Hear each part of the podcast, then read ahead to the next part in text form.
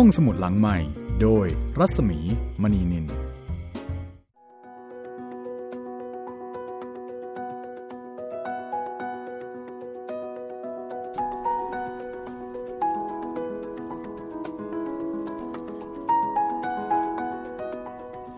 วัสดีค่ะ ต้อนรับคุณผู้ฟังเข้าสู่รายการห้องสมุดหลังใหม่นะคะ สวัสดีครับพี่หมีครับ สวัสดีคุณจิตรินเมฆเหลืองนะคะ ครับผม เลสเต็มยศเลยพี่ ค่ะ ก็เจอเจอกันเช่นเคยนะคะ กับดิฉันรัศมีมณีนินนะ ปกติแล้วก็ไม่ค่อยได้ขานชื่อกัน ครับผม ก็บอกชื่อเสียงเรียงนามกันสักหน่อยหนึ่งนะคะ เราสองคนก็ทำหน้าที่ดูแลห้องสมุดหลังไม้แห่งนี้ แล้วก็ดูแลคุณคุณให้สนุกสนานนะคะ กับเรื่องเล่าหลากหลายรสชาติค่ะ จากวรรณกรรมดี ๆ ที่คัดสรรมา ที่นี่นะคะ Thai PBS Digital Radio และ Podcast ค่ะ ตอนนี้เรียกลำบากมากเลยนะคะ มันมีหลายแพลตฟอร์มเหลือเกิน ครับผม ตอนนี้ก็แล้วแต่ความสะดวกของคุณผู้ฟังเลยครับว่าจะฟังทางแพลตฟอร์มไหน มีทั้งเว็บไซต์ www.thaipbspodcast.com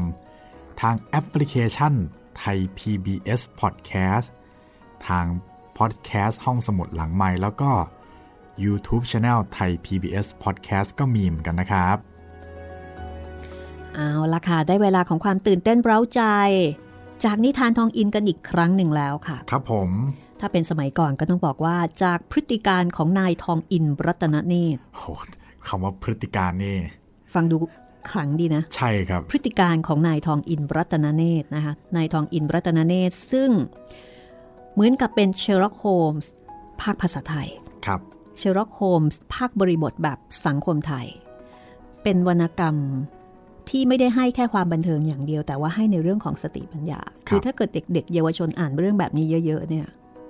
ก็จะเป็นการปลูกฝังใช่ไหมคะ ปลูกฝังพื้นฐานเรื่องของวิธีคิด ในการที่จะไม่ตัดสินอะไรที่ได้รู้ได้เห็น โดยที่ยังไม่ได้เหมือนกับยังไม่ได้พิสูจน์ทำให้เป็นคนมีเหตุมีผลแล้วก็ไม่เชื่ออะไรง่าย ๆ วันนี้นะคะ นิทานทองอินซึ่งเป็นพระราชนิพนธ์ของล้นเกล้ารัชกาลที่ 6 พระบาทสมเด็จพระมงกุฎเกล้าเจ้าอยู่หัวที่ทรงใช้พระนามแฝงว่านายแก้วนายขวัญ มาถึงเรื่องที่สองค่ะ นั่นก็คือ นายสุวรรณถูกขโมยครับพี่ เราเนี่ยรู้มาบ้างแล้วนะ ว่านายสุวรรณเป็นช่างทองครับ ชื่อก็สุวรรณทำงานก็สุวรรณเหมือนกันอยู่ในแผ่นดินสุวรรณภูมิอ่า นายสุวรรณถูกขโมยนะคะ ช่างทองถูกขโมยทอง เรื่องราวจะเป็นอย่างไรก็คงจะต้องติดตามกันละค่ะฟังกันเลย นายสุวรรณถูกขโมยค่ะ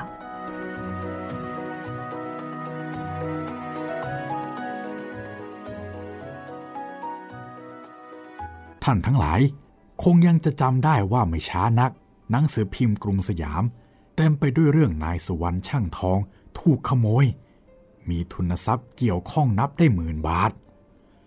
เพื่อจะมีท่านผู้อ่านบางท่านจำเรื่องนี้ไม่ได้ตลอด ข้าพเจ้าจะขอเล่าให้ท่านฟังโดยย่อดังต่อไปนี้ ในวัดได้เล่าว่า เมื่อวันที่ 9 พฤศจิกายน รศ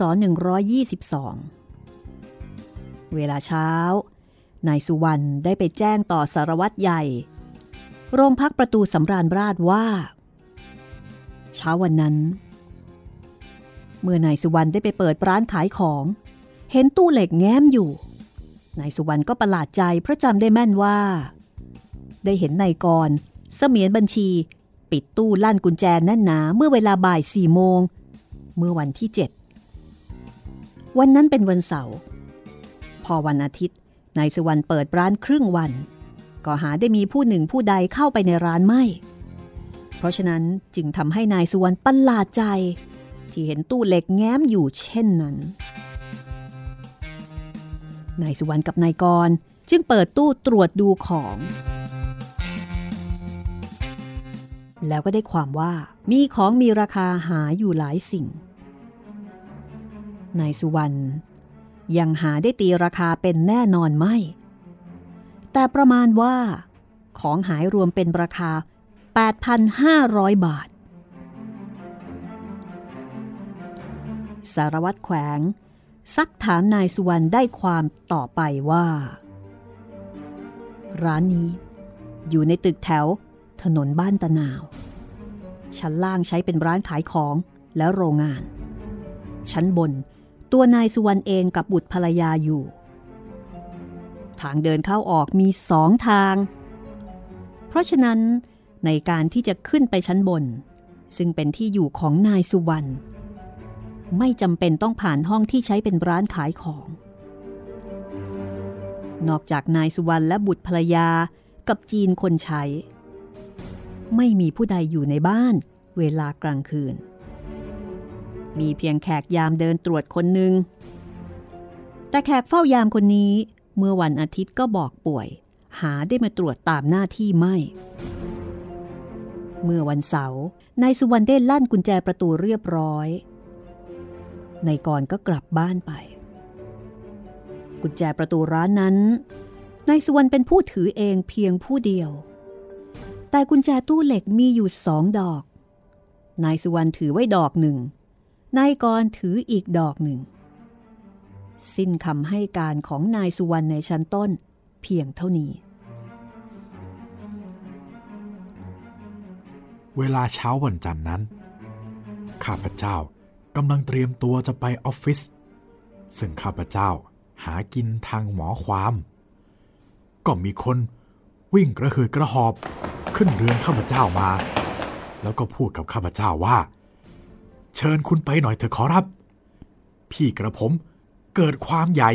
ถูกโปลิสจับขอรับ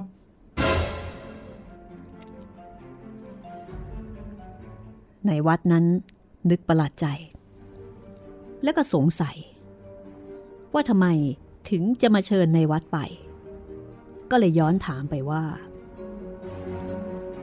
เอ๊ะนี่แก ขึ้นบ้านผิดดอกกระมัง แต่คนที่มานั้นตอบว่า โอ้ยไม่ผิดดอกขอรับ พี่กระผมสั่งให้กระผมมาที่คุณเป็นแน่ เขาว่าคุณน่ะ เป็นหมอความที่ดีผู้หนึ่ง จึงอยากจะให้เชิญไปเสียตั้งแต่วันนี้ เพื่อจะได้ทราบความตั้งแต่ต้น เอ๊แล้วพี่แกน่ะเป็นใครฮะ เออนายกรเสมียนนายสุวรรณช่างทองขอรับ ผมเองชื่อ มุ้ยอ๋อนายกร ฉันรู้จักอยู่ ได้เคยว่าความให้เขาครั้งหนึ่งจริง นี่เกิดความอะไรกันเล่า จากนั้น ในมุ้ยก็ได้เล่าเรื่องให้ในวัดได้ฟัง ตามที่ได้กล่าวไปแล้วข้างต้น แต่มีต่อไปว่าตำรวจในระดับสารวัตรกับนายสุวรรณได้พากันเข้าไปตรวจในร้าน แล้วก็พบว่า ตู้เหล็กสำหรับเก็บเครื่องเพชร ไม่ได้ถูกงัด แต่มีผู้เอากุญแจไขออก นายสุวรรณก็เลยถามนายกรว่าลูกกุญแจอยู่หรือเปล่า นายกรตอบว่า ลูกกุญแจหาย ทางด้านตำรวจตำรวจก็ถามนายกร ว่าหายไปตั้งแต่เมื่อไหร่นายกรตอบว่าไม่ทราบแน่ เมื่อรู้ว่าหายนั้นก็เป็นเวลาเย็นวันอาทิตย์แล้ว พอทราบว่าหายนายกรก็ไปที่ร้าน แต่เข้าไม่ได้ เพราะว่าประตูปิดเอาไว้ ก็ได้ร้องเรียกให้นายสุวรรณเปิดรับ แต่ก็หาได้มีผู้ใดมาเปิดรับไม่ จึงจำต้องกลับบ้านไป แล้วก็ตั้งใจว่ารุ่งเช้าวันจันทร์นายกรจะไปบอกนายสุวรรณแต่ก็บังเอิญเกิดเรื่องยุ่งขึ้น จึงเลยลืมไม่ได้บอก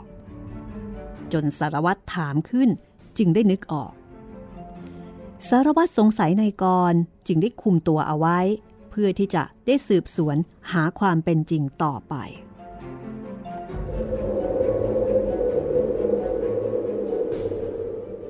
พอข้าพเจ้า ได้ทราบความดังนี้ ก่อนนึกถึงนายทองอินทันที ข้าพเจ้าจึงชวนนายมุ้ยขึ้นรถของข้าพเจ้า ขับไปบ้านนายทองอิน เล่าความให้นายทองอินฟังทุกประการ และชวนให้นายทองอินไปสืบในเรื่องนี้ด้วยกัน นายทองอินนั่งนิ่งอยู่ประเดี๋ยวหนึ่ง ก่อนจะบอกว่า อืม ที่จริง เวลานี้ฉันก็มีงานมากอยู่แล้ว แต่ว่า เอาเถอะ พักไว้ก่อนก็เห็นจะได้ เรื่องนายกรออกจะสำคัญกว่า ไอเรื่องโน้น ปล่อยให้ลูกสมุนของฉัน คอยระวังตรวจตราไว้ก่อนก็เห็นจะได้ จากนั้นก็พากันขึ้นรถไปที่ร้านของนายสุวรรณเมื่อไปถึงที่ร้านนั้น เห็นมีพลตระเวนรักษาอยู่หลายคน แล้วก็มีคนอื่นๆ ยืนอยู่หน้าร้านก็หลายคนเหมือนกัน ที่จริงก็ประหลาด พอมีเหตุอะไรเกิดขึ้นนิดหน่อยแล้ว คงมีคนทะเยอทะยานอยากรู้คอยฟังอยู่ได้เสมอ ถ้ายิ่งเป็นความขโมยกันเช่นนี้ ก็ยิ่งมีคนอยากรู้มากขึ้นไปอีก ในร้านนายสุวรรณตอนนั้นเต็มไปด้วยเจ้าพนักงานกองตระเวนท่านฝรั่งนายโปลิสก็อยู่ด้วย พอนายทองอินโผล่เข้าไปนายวัดก็สังเกตว่า ฝรั่งมีท่าทีไม่ค่อยพอใจ แต่ก็ขืนทำเป็นยิ้ม ยื่นมือมาจับกูดมอร์นิ่งกับนายทองอิน แล้วก็บอกว่า ดีทีเดียว ท่านมา บางทีท่านจะช่วยได้บ้าง แล้วก็ยื่นลูกกุญแจให้นายทองอิน อธิบายว่าพบกุญแจนี้ตกอยู่ที่หน้าตู้เหล็ก ข้างฝ่ายนายกรก็จำได้ แล้วก็รับว่าเป็นลูกกุญแจที่ตนถือเอาไว้ นายทองอินพยักหน้า แล้วก็เที่ยวตรวจตามร้านไม่พูดไม่จากับใคร นานๆได้ยินเสียงหึฮะส่วนท่านฝรั่ง ก็ยืนนิ่งดู ไม่พูดไม่จากับใครเหมือนกัน สักประเดี๋ยว นายทองอินก็ถามฝรั่งนายโปลิสว่า ท่านครับ ท่านมีความเห็นอย่างไรในเรื่องนี้ ฝรั่งฟังแล้วก็ยิ้มก่อนจะตอบว่า ดูก็ไม่ยากอะไร กุญแจมีสองดอก นายสุวรรณถือดอกหนึ่ง เสมียนอีกดอกหนึ่ง กุญแจของนายสุวรรณอยู่ กุญแจของเสมียนหาย ตู้เหล็กนี้ นายสุวรรณมาเห็นเปิดอยู่เวลาเช้าวันนี้ นายสุวรรณเชื่อแน่ว่าเขาไม่ได้เปิด เสมียนก็ยืนยันว่าเขาไม่ได้เปิด กุญแจนายสุวรรณยังติดอยู่กับตัว กุญแจของเสมียนตกอยู่ที่หน้าตู้ ก็เชิญท่านนึกดูเถิด ว่าจะเป็นอย่างไร นายทองอินก็ถามว่า แล้วรูโหว่ที่หน้าต่างนั่นคิดว่าใครเป็นคนเจาะข้างฝ่ายนายฝรั่งก็ตอบว่า ฉันว่าเสมียนเจาะ นายทองอินก็ถามต่อไปอีกว่า เจาะทำไม ก็สำหรับเข้ามาในร้านน่ะสิ ท่านจะยังไม่ทราบดอกกระมัง ว่าในกรไม่มีกุญแจไขประตูร้าน นายทองอินบอกว่าสำหรับเรื่องนี้ ทราบดีอยู่แล้ว แต่นายกรก็ทราบดีอยู่ว่า หน้าต่างนั้นปิดอยู่อย่างไร คือมีไม้ขวาง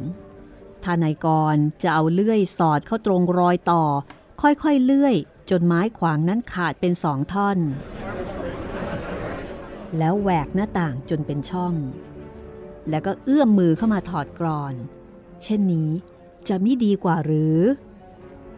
อันนี้เป็นข้อเสนอของนายทองอินที่รู้สึกผิดสังเกต ว่าถ้าเกิดนายกรเป็นคนลงมือเนี่ยมันมีวิธีอื่นที่ทำได้ง่ายกว่านั้น พอตั้งข้อสังเกตเช่นนี้ไป ฝรั่งก็บอกอย่างนี้ค่ะ ดีกว่าจริง แต่นายสุวรรณคงจะทราบได้ทันที ว่าขโมยนั่น เป็นคนเคยเห็นลักษณะปิดหน้าต่างร้านนายกรจึงแกล้งทำเป็นที ว่าคนนอกขึ้นขโมย จึงเจาะหน้าต่างอย่างที่ท่านเห็นอยู่นั่น อันนี้คือความคิดความเชื่อของฝรั่ง ที่ดูเหมือนว่าจะเชื่อไปแล้ว ว่าใครเป็นคนทำนายทองอินก็เลยกล่าวว่า ถ้าอย่างนั้นท่านเห็นว่านายกรเป็นคนฉลาดความคิดพอใช้นะ ใช่ ฉันเห็นเช่นนั้นนายทองอินก็เลยบอกว่า ถ้าอย่างนั้นก็น่าเสียใจ ที่ไม่ฉลาดให้ตลอด อุตส่าห์เจาะหน้าต่างทำให้นึกว่าเป็นคนนอก แล้วยังไง มาโง่ไขตู้ด้วยกุญแจ ซึ่งใครๆก็ย่อมรู้กันโดยมาก ว่านายกรเป็นคนถือกุญแจ แล้วก็ยังเรื่องรอยเท้าอีก นายทองอินบอกว่า อืม ประหลาดจริง ๆทำไมจึงต้อง เอาเท้าเหยียบบนหน้าต่าง ทิ้งรอยไว้ให้เขาจับได้ ดูไม่จำเป็นต้องให้เท้าถูกหน้าต่างเลย เวลาปีนเข้ามา จะเอาเข่าวางบนหน้าต่าง แล้วข้ามเข้ามา ดูจะง่ายกว่า ที่จะยืนขึ้นบนหน้าต่าง เออ ในวันอาทิตย์น่ะ ฝนตกหรือเปล่า ฝนไม่ตก นายทองอินก็บอกว่า ถ้าเช่นนั้นก็ยิ่งประหลาดใจขึ้นอีก เพราะว่ารอยเท้านั้นเห็นได้อย่างชัดเจนว่าเปื้อนโครน เฮ้ย จะมาขโมยเขาทั้งที ก็ควรจะระวังอย่างที่สุด ไม่ให้เขาจับได้สินายกรกลับเอาโคลนทาเท้า แล้วมาเหยียบตีตราไว้ที่หน้าต่าง ไว้ให้จับได้อีก เฮ้ย น่าหัวเราะจริงนายทองอินรู้สึกว่ามันไม่สมเหตุสมผลเลย ถ้าจะสงสัยนายกร เพราะว่ามันมีประเด็นหลายเรื่อง ที่ดูแล้วเนี่ยมันไม่น่าจะใช่ มีความคิดเห็นตรงกันข้ามกับฝรั่ง ฝรั่งได้ฟังนายทองอินอธิบายก็นิ่งทำหน้าตึง แล้วก็ถามนายทองอินว่าๆก็ถ้าอย่างนั้น ท่านคิดว่าใครขโมยล่ะ เอาละสิคำถามนี้ คือในส่วนของฝรั่งนั้นดูเหมือนเขาจะมีคำตอบอยู่แล้วว่าเขาเชื่อว่าใครเป็นคนขโมย แต่เมื่อความเชื่อนั้นถูกท้าทายเขาก็ถามกลับ นายทองอินตอบว่า เป็นธรรมเนียมของฉัน ที่จะยังไม่คิดว่า คนนั้นคนนี้ขโมย จนกว่าฉัน จะหาสิ่งของหรือข้อความอันใดที่จะชี้ให้เห็นได้แน่ ว่าผู้ใดขโมย ฉันจึงจะตกลงคิดว่าผู้นั้น นี่ฉันยังไม่เห็นเหตุผล ที่จะเป็นพยานให้ฉันคิดว่านายกรขโมยนายกรก็ได้รับเงินเดือนอยู่มากไม่ใช่หรือฝรั่งตอบว่าในก่อนนั้นได้เงินเดือนถึงเดือนละ 100 บาท แต่ 100 บาทนี้ ก็ไม่นับว่ามาก ถึงมากกว่านั้นก็ไม่พอ ถ้าคนคนนั้น พอใจในการเล่นเบี้ย เช่นในก่อน เล่นเบี้ยก็หมายถึงเล่นการพนันนั่นเองนายทองอินก็เลยหันไปซักในก่อนว่า นี่แกเล่นเบี้ยจริงเหรอนายกรก็รับว่าจริงนายทองอินก็เลยถามต่อไปว่า แกมีหนี้อยู่บ้างหรือเปล่า อ่า มีอยู่ มีอยู่มากครับ ฝรั่งนายพลตระเวนพยักหน้ายิ้ม แล้วก็พูดว่า นี่ไง มันเป็นอย่างนี้ นายทองอินก็เลยบอกว่า อืม ก็ชอบกล ฉันก็เข้าใจได้ดอก ว่าท่านมีข้อควรสงสัยอยู่บ้าง แต่ฉันขอท่านสักอย่างหนึ่ง ตัวฉันก็เคย ช่วยท่านมาหลายครั้ง ขอให้ฉันช่วยท่านครั้งนี้อีกเถิด ฉันจะสืบดูในเรื่องนี้ให้ถี่ถ้วน ท่านอย่าเพิ่งส่งนายกรขึ้นศาลเลย เมื่อฉันได้ความอย่างไร ฉันจะบอกให้ท่านทราบ ฝรั่งนายโปลิสก็พยักหน้า รับปากว่าจะทำตามที่นายทองอินร้องขอ นายทองอินก็ออกจากร้านนายสุวรรณไป เรื่องราวจะเป็นอย่างไรต่อไป พักสักครู่ แล้วเดี๋ยวกลับมาฟังกันต่อ กับเรื่อง นายสุวรรณถูกขโมย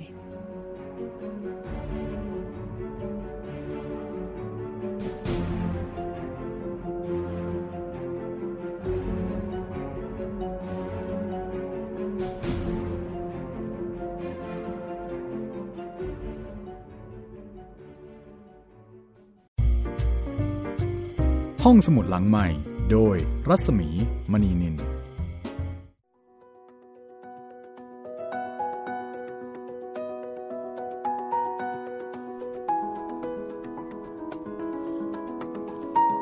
เข้าสู่ช่วงที่สองนะคะ ของห้องสมุดหลังใหม่ วันนี้ก็เป็นเรื่องนายสุวรรณถูกขโมยนะคะ ซึ่งดูเหมือนว่าตอนนี้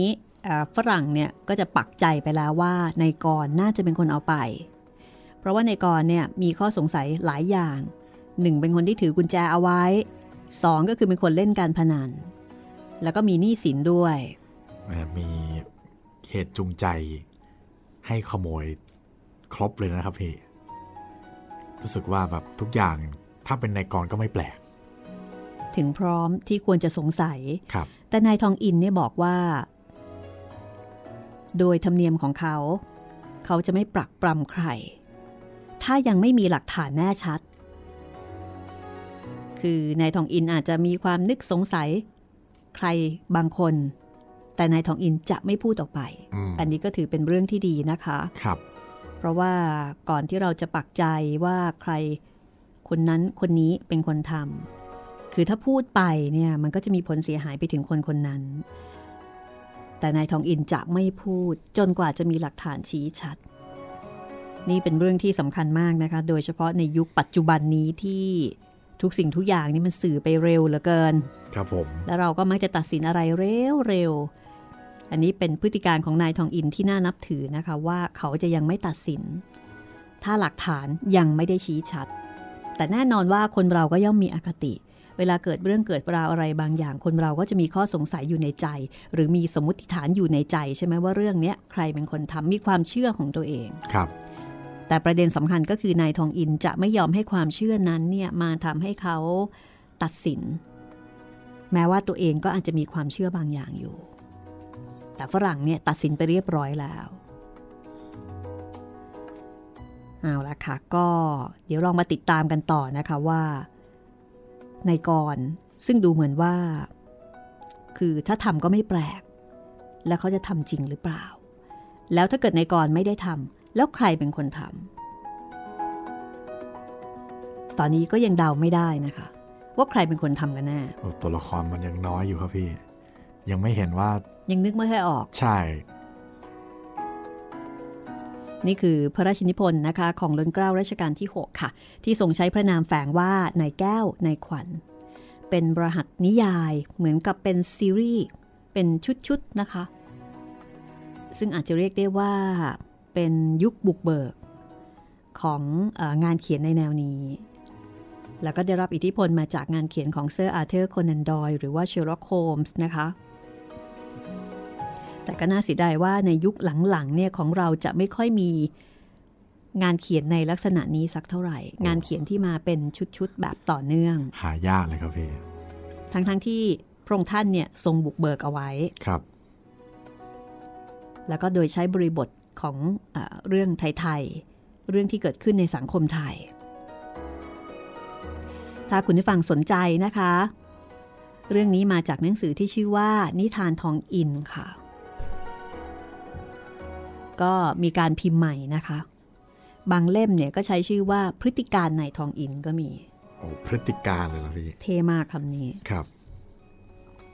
คุณผู้ฟังที่ติดตามรายการห้องสมุดหลังใหม่นะคะ รายการของเราเนี่ยออกอากาศที่คุณได้ฟังตอนใหม่ๆ ทุกวันจันทร์ถึงวันศุกร์9นาฬิกาถึง 10นาฬิกานะคะ แต่ขณะเดียวกันคุณก็สามารถที่จะหาฟังได้จากทุกแพลตฟอร์มค่ะ ตอนนี้น่าจะมีทุกแพลตฟอร์มแล้วนะคะ น่าจะครบถ้วนทุกแพลตฟอร์มแล้วครับพี่ ก็ไม่ว่าจะเป็นทางเว็บไซต์ ทางแอปพลิเคชัน ทางพอดแคสต์แล้วก็ทาง YouTube Channel ก็ใช้ชื่อเดียวกันหมดเลยนะครับไทย PBS Podcast ครับผม เอาละตอนนี้เดี๋ยวเราไปฟังกันต่อเลยก็แล้วกันนะคะครับ ว่าตกลงแล้วในก่อนเนี่ยจะเป็นคนทำจริงหรือเปล่า กับเรื่องนายสุวรรณถูกขโมย ซึ่งเป็นเรื่องที่สองในชุดที่หนึ่งนิทานทองอินค่ะ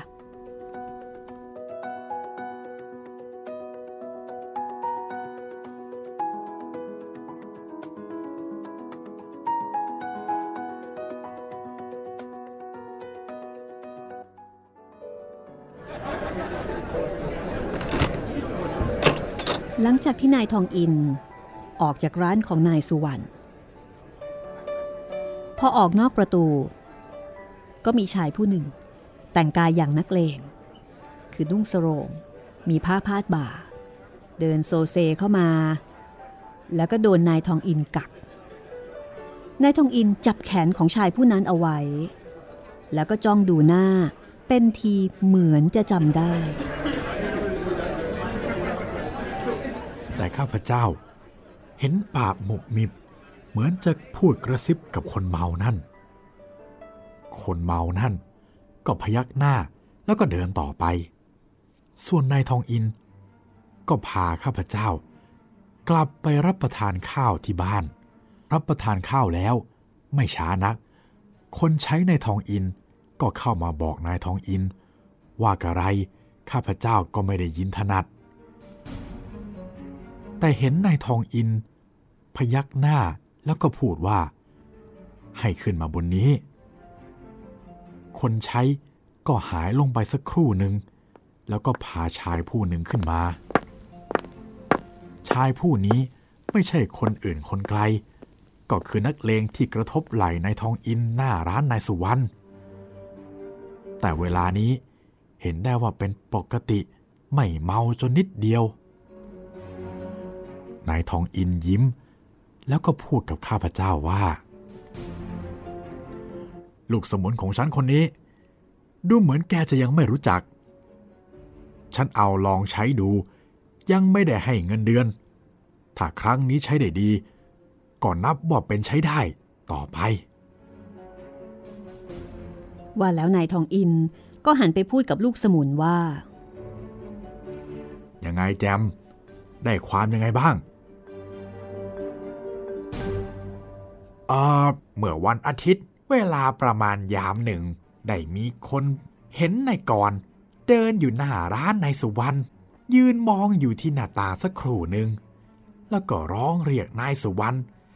แต่หามีผู้ใดเปิดประตูรับไม่นายกรเรียกอยู่นาน แล้วจึงจากไป เมื่อนายกรมาเรียกนั้นพลตระเวนดอสองสี่สี่สอง ยืนอยู่ไม่ไกลจากร้านอีกก้าวเมื่อนายกรเดินไปพลตระเวนผู้นั้น เดินตามไปจนสุดถนนบ้านตระนาว จากนั้น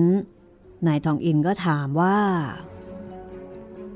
แล้วถามเจ้าสีได้ความว่ากะไรนายแจ่มตอบว่าเอ่อในสีคืนวันนั้นไม่สบาย นอนไม่หลับตลอดรุ่ง แต่ก็ไม่ได้ยินเสียงแกรกกราก หรือเห็นผู้ใดแปลกปลอมเดินไปใกล้ร้านนายสุวรรณเลย ในสีรับสาบานได้ในข้อนี้ ในวัดฟังแล้วก็ยังสงสัยอยู่ ก็เลยหันไปถามนายทองอินว่า นี่ในสีนั่นเป็นพวกพ้องของแกหรือไง นายทองอินอธิบายว่าเป็นพวกพ้องแต่ไม่ใช่ลูกสมุนนะ แล้วก็บอกกับนายวัดว่า จริงๆแล้วนายทองอินเนี่ย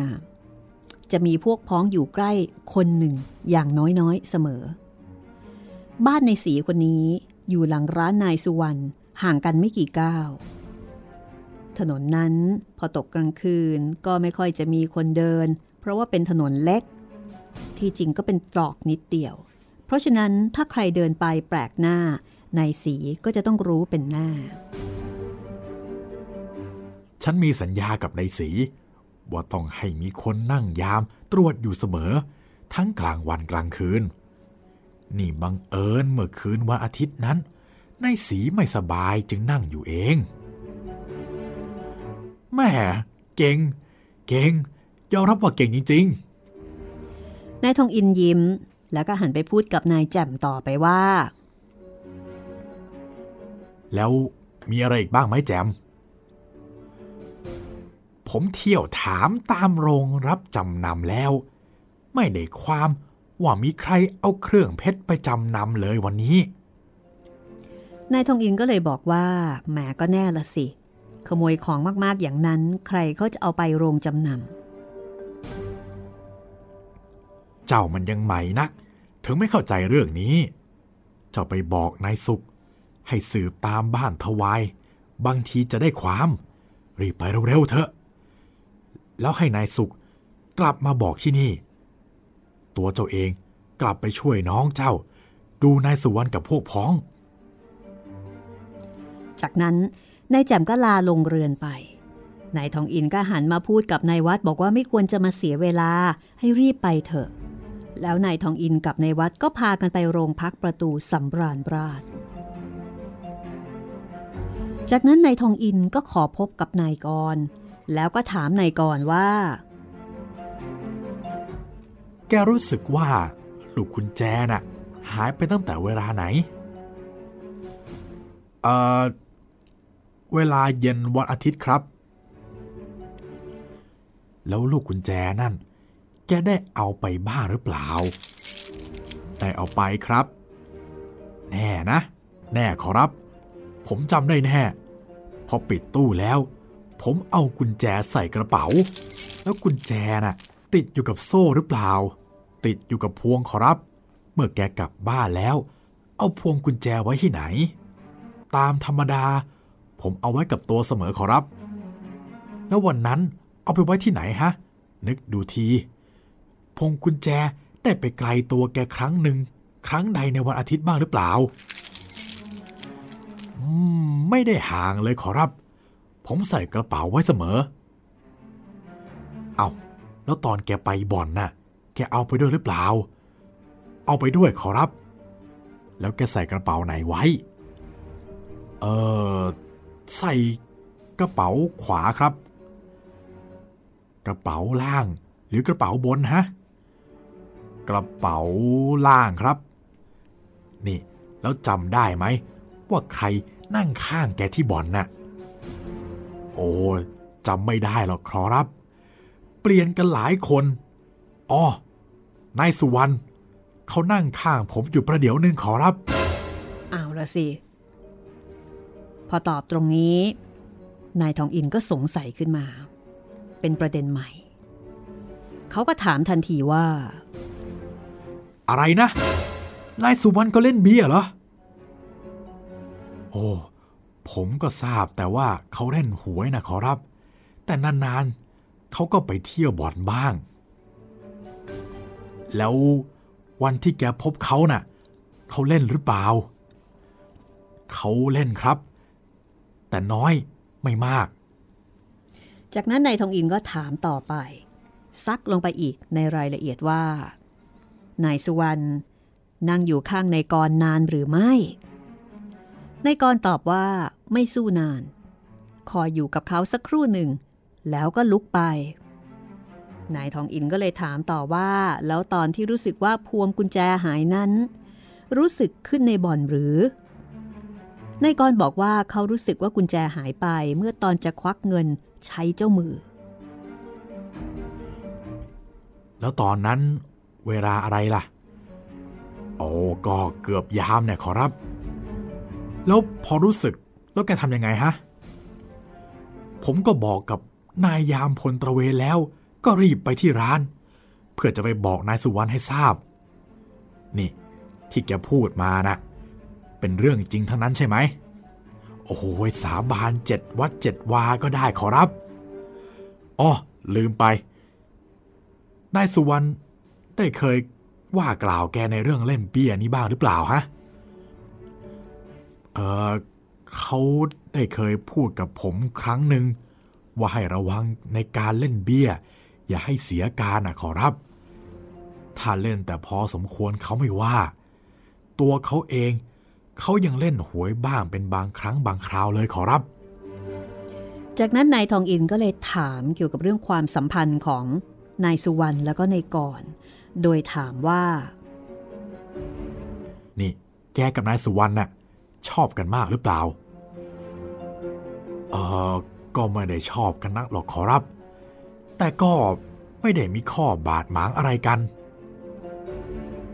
นายทองอินพยักหน้า แล้วก็ชวนนายวัดเดินต่อไป พอถึงที่เสมียนหวยในถนนบ้านตะนาวนายทองอินก็แวะเข้าไปพูดจาทักทายอยู่นาน ถามว่าลือบอกอ้วทีเถอะว่าเจ๊กหยง มาแทงหวยที่ลือบ่อยๆหรือ เสมียนหวยตอบว่า อ๋อ เขามาบ่อยๆ แต่เขาไม่ได้แทงที่อ้วเขามาวางให้อ้วนเนี่ยเขียงโผยให้นายทองอินก็เลยถามต่อไปว่า เขียนทีละมากๆหรือเปล่า เขียงทีละมาก 30-40 ก็มี ไม่เห็นข่อยถูกเลย อ้วนเลยบอกให้ เจ๊กหยง ถ้าลือแทงหวยบ่อยๆ หรือจะชิกหายติ๊กตารางเอาหน้า ก็คือมาวานให้กับเสมียนหวยเนี่ยช่วยเขียนหวยให้ แล้วก็เขียนทีละเยอะๆ ก็คือแทงทีละเยอะๆ ด้วยนายทองอินคุยกับเสมียนหวยอีกสักครู่หนึ่ง แล้วก็เดินต่อไป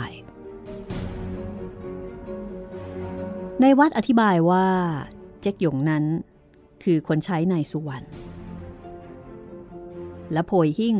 ที่เจ๊กหยงไปวานให้เขียนนั้น ก็ไม่ต้องสงสัยเลยว่านายสุวรรณเป็นคนใช้ไป เพราะว่าเจ๊กหยงคงจะไม่มีเงินพอจะเล่นหวยได้ทีละมากๆ เช่นนั้นเป็นแน่ เมื่อนายทองอินกับนายวัดไปถึงร้านนายสุวรรณเจ้ากรมกองตระเวนกับฝรั่งนายโปลิส ซึ่งได้กล่าวแล้วนั้นกำลังทำหนังสือรูปพันธ์ของหายอยู่ เจ้ากรมก็ทักทายนายทองอินตามสมควร โดยกล่าวว่า ฉันมีความยินดีที่ได้ทราบข่าวจาก Chief Inspector ว่าท่านจะช่วยกองตระเวนในการจับขโมยครั้งนี้ Chief Inspector ก็คือโปลิสฝรั่งคนนั้นนั่นเอง นายทองอินคำนับแล้วก็ถามว่า ท่านได้ความอะไรอีก ที่แปลกประหลาดบ้างไหม เจ้ากรมนายตระเวนบอกว่าไม่ได้ความอะไรเลย นอกจากที่นายทองอินได้ทราบอยู่แล้ว จากนั้นก็ย้อนถามทางนายทองอินว่า แล้วได้ความอะไรเพิ่มเติมมาบ้างหรือเปล่า นายทองอินตอบว่าก็ได้นิดหน่อย จากนั้นขออนุญาตซักนายสุวรรณ เจ้ากรมกองตระเวนก็อนุญาตนายทองอินหันไปหานายสุวรรณ แล้วก็ถามว่า แกได้ทราบเรื่องที่ในกอเล่นเบี้ยมานานแล้วเหรอ ก็ก็นาน แกได้เคยห้ามปรามในกรบ้างหรือเปล่า ได้เคยตักเตือนสองถึงสามครั้ง แล้วได้เคยห้ามบ้างหรือเปล่า ไม่เคยห้ามเป็นกิจจลักษณะ แล้วทำไมถึงไม่ห้าม ก็เพราะว่า เห็นว่าในกรมีอายุมากพอ ที่จะรู้ผิดรู้ชอบแล้ว ในการที่เล่นนั้น ในกรเสียมากหรือเปล่า ไม่ทราบ ไม่ถามเขาเลยหรือแล้วจะไปถามเขาทำไม ก็ฉันเห็นว่าในกรเป็นเสมียนของแก แล้วก็เป็นคนถือกุญแจตู้เครื่องเพชร ฉันจึงได้นึกว่า บางที แกอาจจะเอาใจใส่ในความประพฤติของนายกรบ้าง แต่บางทีก็จะไม่เห็นการเล่นเบี้ยเป็นการผิดร้ายอะไรดอกกระมัง ก็เห็นอยู่ แต่ไม่เห็นมากพอที่จะว่ากล่าวห้ามปรามหรือ แน่ทีเดียว จากนั้นนายทองอินก็มาถามนายสุวรรณบ้างว่า แล้วตัวนายสุวรรณเองเล่าเล่นเบี้ยบ้างไหม ฉันไม่เล่น นี่ไม่เคยเล่นเลยเหรอ ไม่เคยไปบ่อนเลยเหรอนายสุวรรณบอกว่า บ่อนนั้นใครไม่เคยไปบ้างเล่า ทุกทุกแต่บางคนก็ไปทีแต่บางคนก็ไม่ทีบางคนก็ไม่ไปเลย บางคนก็ไปดู แล้วแกล่ะ อยู่ในจำพวกไหนฮะ ฉันบอกแล้วว่าบางทีฉันก็ไป จะถามอะไรกันร่ำไรฮะ นายสุวรรณก็เลยถามไปเลยว่า เมื่อวันอาทิตย์ไปบ่อนหรือเปล่า คราวนี้เล่นเอานายสุวรรณนิ่งอยู่ครู่หนึ่ง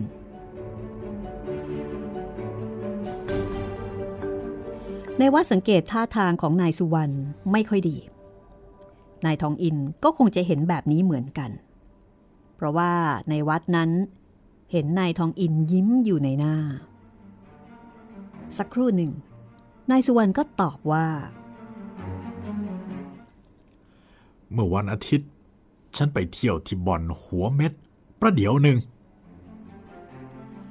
นี่ แล้วแกพบนายกรบ้างหรือเปล่าฮะเออจำไม่ได้ ลองนึกดูหน่อยเถอะนะจำไม่ได้ นายทองอินหันไปทางสารวัตรใหญ่ ซึ่งมาจากโรงพักประตูสำราญราช นี่คุณสารวัตรได้ยินไหมล่ะจำได้ไม่ใช่หรือว่านายกรให้การอย่างไร เมื่อผมถามเมื่อกี้สารวัตรใหญ่พยักหน้าบอกว่าจำได้นายทองอินก็เลยถามนายสุวรรณต่อไปว่า นี่ การเล่นหวยเนี่ยแกเห็นเป็นผิดไหม ก็ผิดสิ อาจจะเสียเงินได้มาก ๆ ไม่ใช่หรือก็เห็นจะได้ดอกกระมัง แทงหิ่งกับแทงธรรมดา แบบไหนจะเสียมากกว่ากันฮะ แล้วฉันจะไปรู้ได้ยังไง เอา ฉันหมายว่าบางทีเนี่ย แกจะรู้ได้บ้าง เห็นเจ๊กหยง เข้าเป็นนักเลงใหญ่ แกรู้ไหมว่าเจ๊กหยงเป็นนักเลงใหญ่ โอ้ยไม่รู้หรอก อะไรกัน แกเป็นนายของเจ๊กหยง แกไม่รู้หรือว่าเจ๊กหยงเป็นนักเลงใหญ่ด้วยหรือเปล่า น่าจะรู้เบาหรือ แล้วทำไมฉันจะต้องไปเป็นธุระปะปังในเรื่องส่วนตัวของมันด้วยเล่า นี่ถ้าเป็นตัวฉันนะ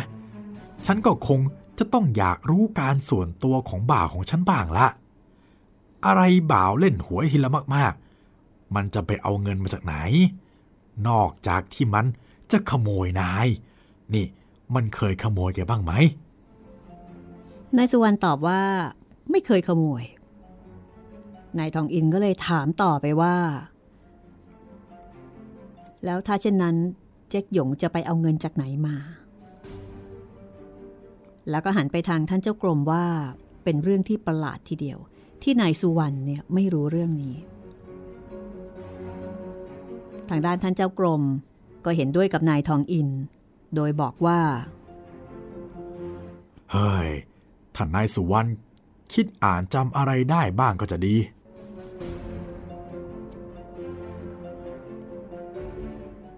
จากนั้นนายทองอินก็ถามนายสุวรรณต่อไปเกี่ยวกับเรื่องของการนอน แกเป็นคนนอนไวไม่ใช่หรือไงฮะ ก็นอนไว ห้องนอนแก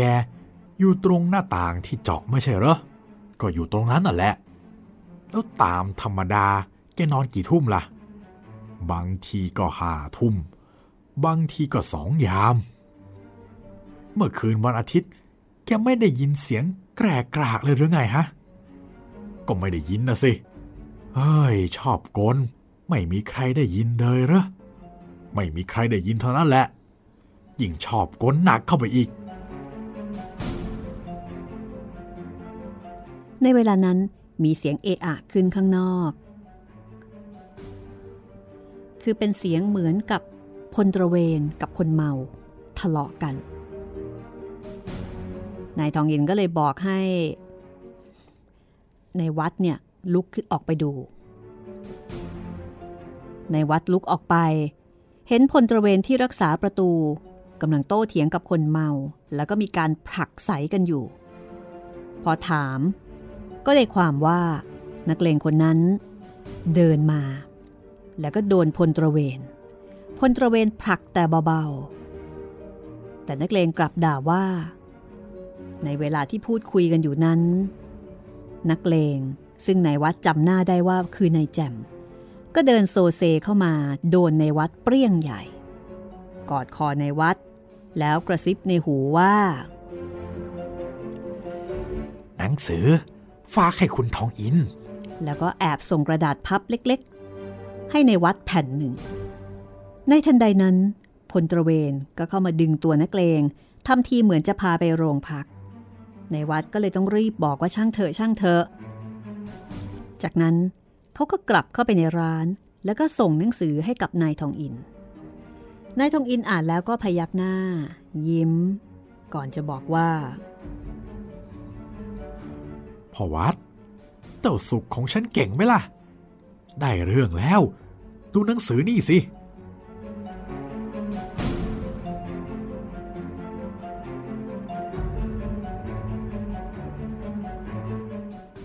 ในหนังสือนั้น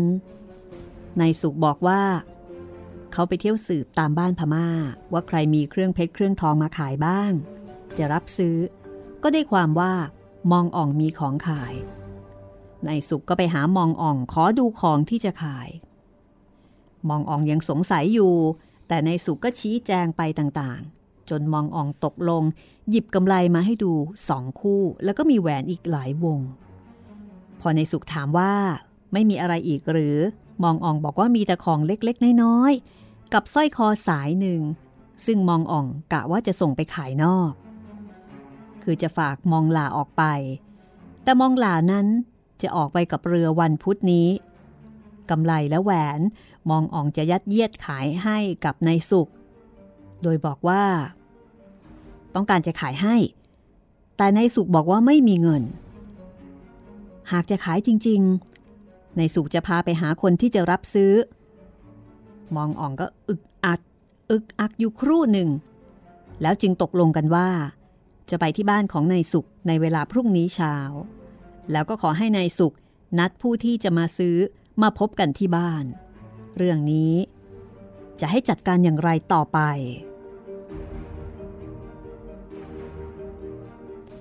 ในเวลาที่ในวัดอ่านหนังสือนั้น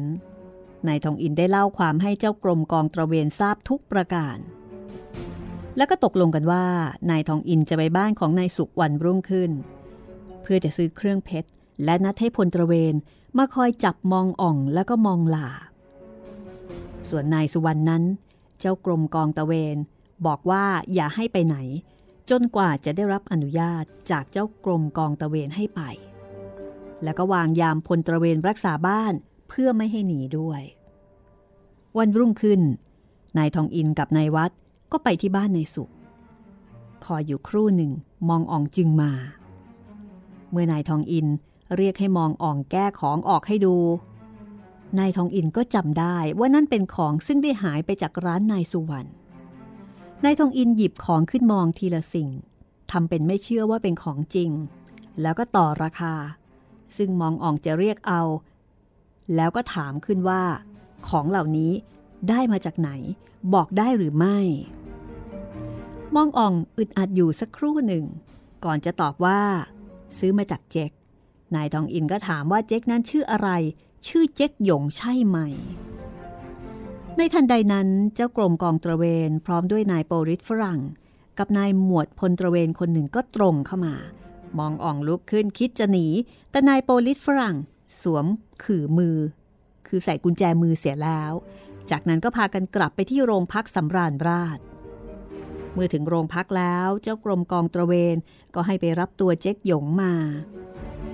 เมื่อมองอ่องเห็นเจ๊กหยงก็แจ้งกับเจ้ากรมกองตระเวนว่า จีนผู้นี้เป็นผู้ได้นำเครื่องเพชรไปขายให้ เมื่อมีการซักถามเจ๊กหยง เจ๊กหยงก็ให้การสารภาพ บอกว่าได้นำเครื่องเพชรไปขายให้มองอ่องจริง โดยบอกว่านายสุวรรณเป็นคนใช้ให้นำไป เจ้ากรมกองตระเวน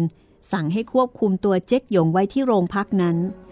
แล้วก็ชวนนายทองอินกับนายวัดไปที่ร้านนายสุวรรณพร้อมด้วยในพลตระเวน หลายนาย พอไปถึงเจ้ากรมกองตระเวนก็วานให้นายทองอิน เล่าความตามที่จับมองอ่องได้ทุกประการ นายทองอินจึงพูดต่อไปว่า นี่แน่ฉันจะบอกความที่ฉันคิดว่าเป็นจริงให้แกฟัง ถ้าฉันผิดตรงไหน แกทักขึ้นนะ ตัวแกน่ะ เล่นหวยติดมาก แล้วไม่ใคร่จะถูก ยิ่งเล่นยิ่งเสีย แต่ก็ยังไม่หาอยากเล่น แกก็ไปยืมเงินเขามาเล่นอีกก็เสียอีก เงินแกที่ได้จากการค้าขายเท่าไหร่นะแกก็เอาไปใช้เจ้าหนี้เขาไม่พอ แกหมดท่าคิดให้ขโมยขึ้นบ้านแก ถ้าถ้าขโมยนั่นไม่มีตัวมีตนเสีย ดูก็จะยังไงยังไงอยู่ โปลิส ก็จะถามแกต่างๆ แกจึงต้องคิดหาตัวคนซัดให้เป็นขโมยเสีย แกรู้ว่าในกรเสมียนแกเป็นคนเล่นเบี้ย ถ้าพอโปลิสรู้เข้า ก็คงจะสงสัย วันอาทิตย์เป็นวันเหมาะ ไม่มีใครอยู่ในร้าน นอกจากลูกเมียแก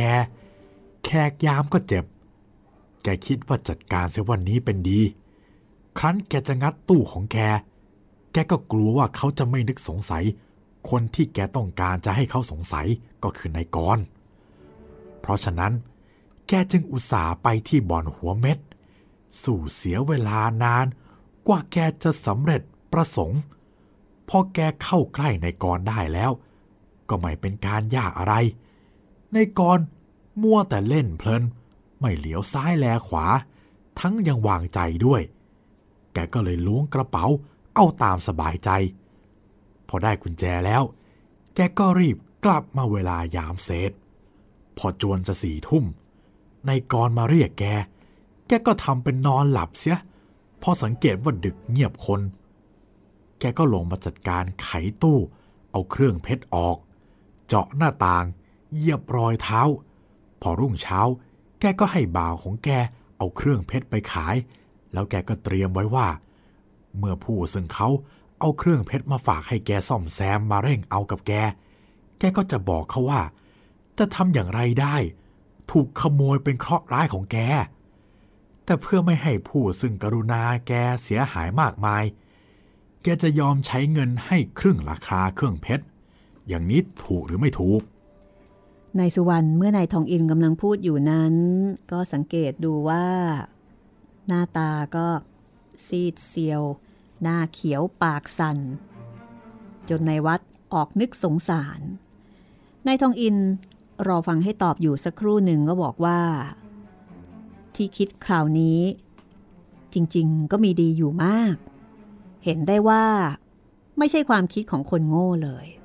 คือหมายถึงความคิดของนายสุวรรณเสียแต่เลินเลอหน่อยเดียว หน่อยเดียวที่ว่านั้นก็คือข้อที่หนึ่ง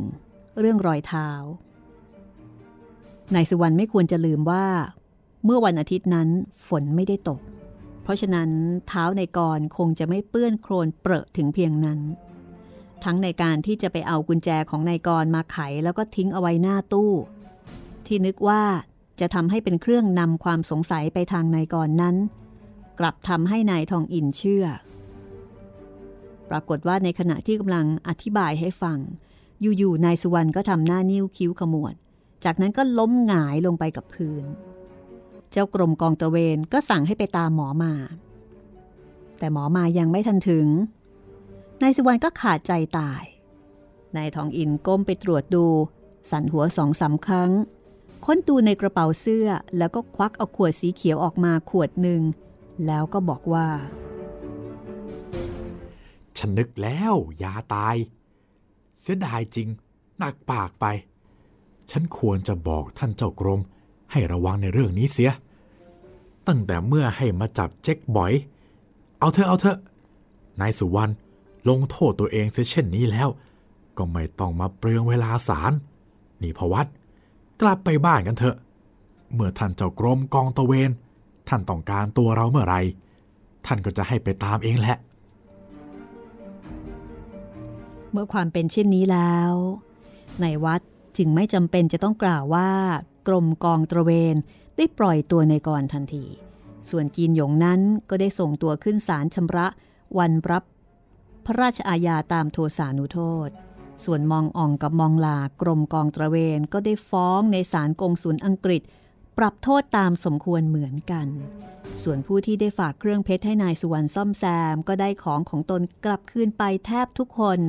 เรื่องขโมยเครื่องเพชรจึงเป็นอันยุติกันแต่เพียงเท่านี้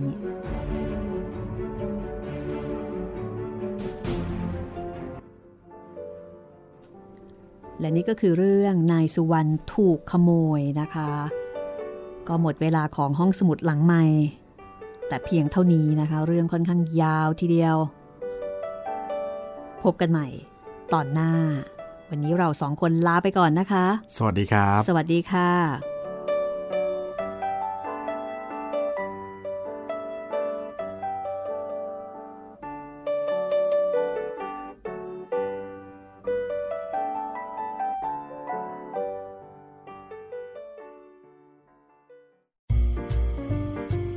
ห้องสมุดหลังใหม่ โดยรัศมีมณีนิน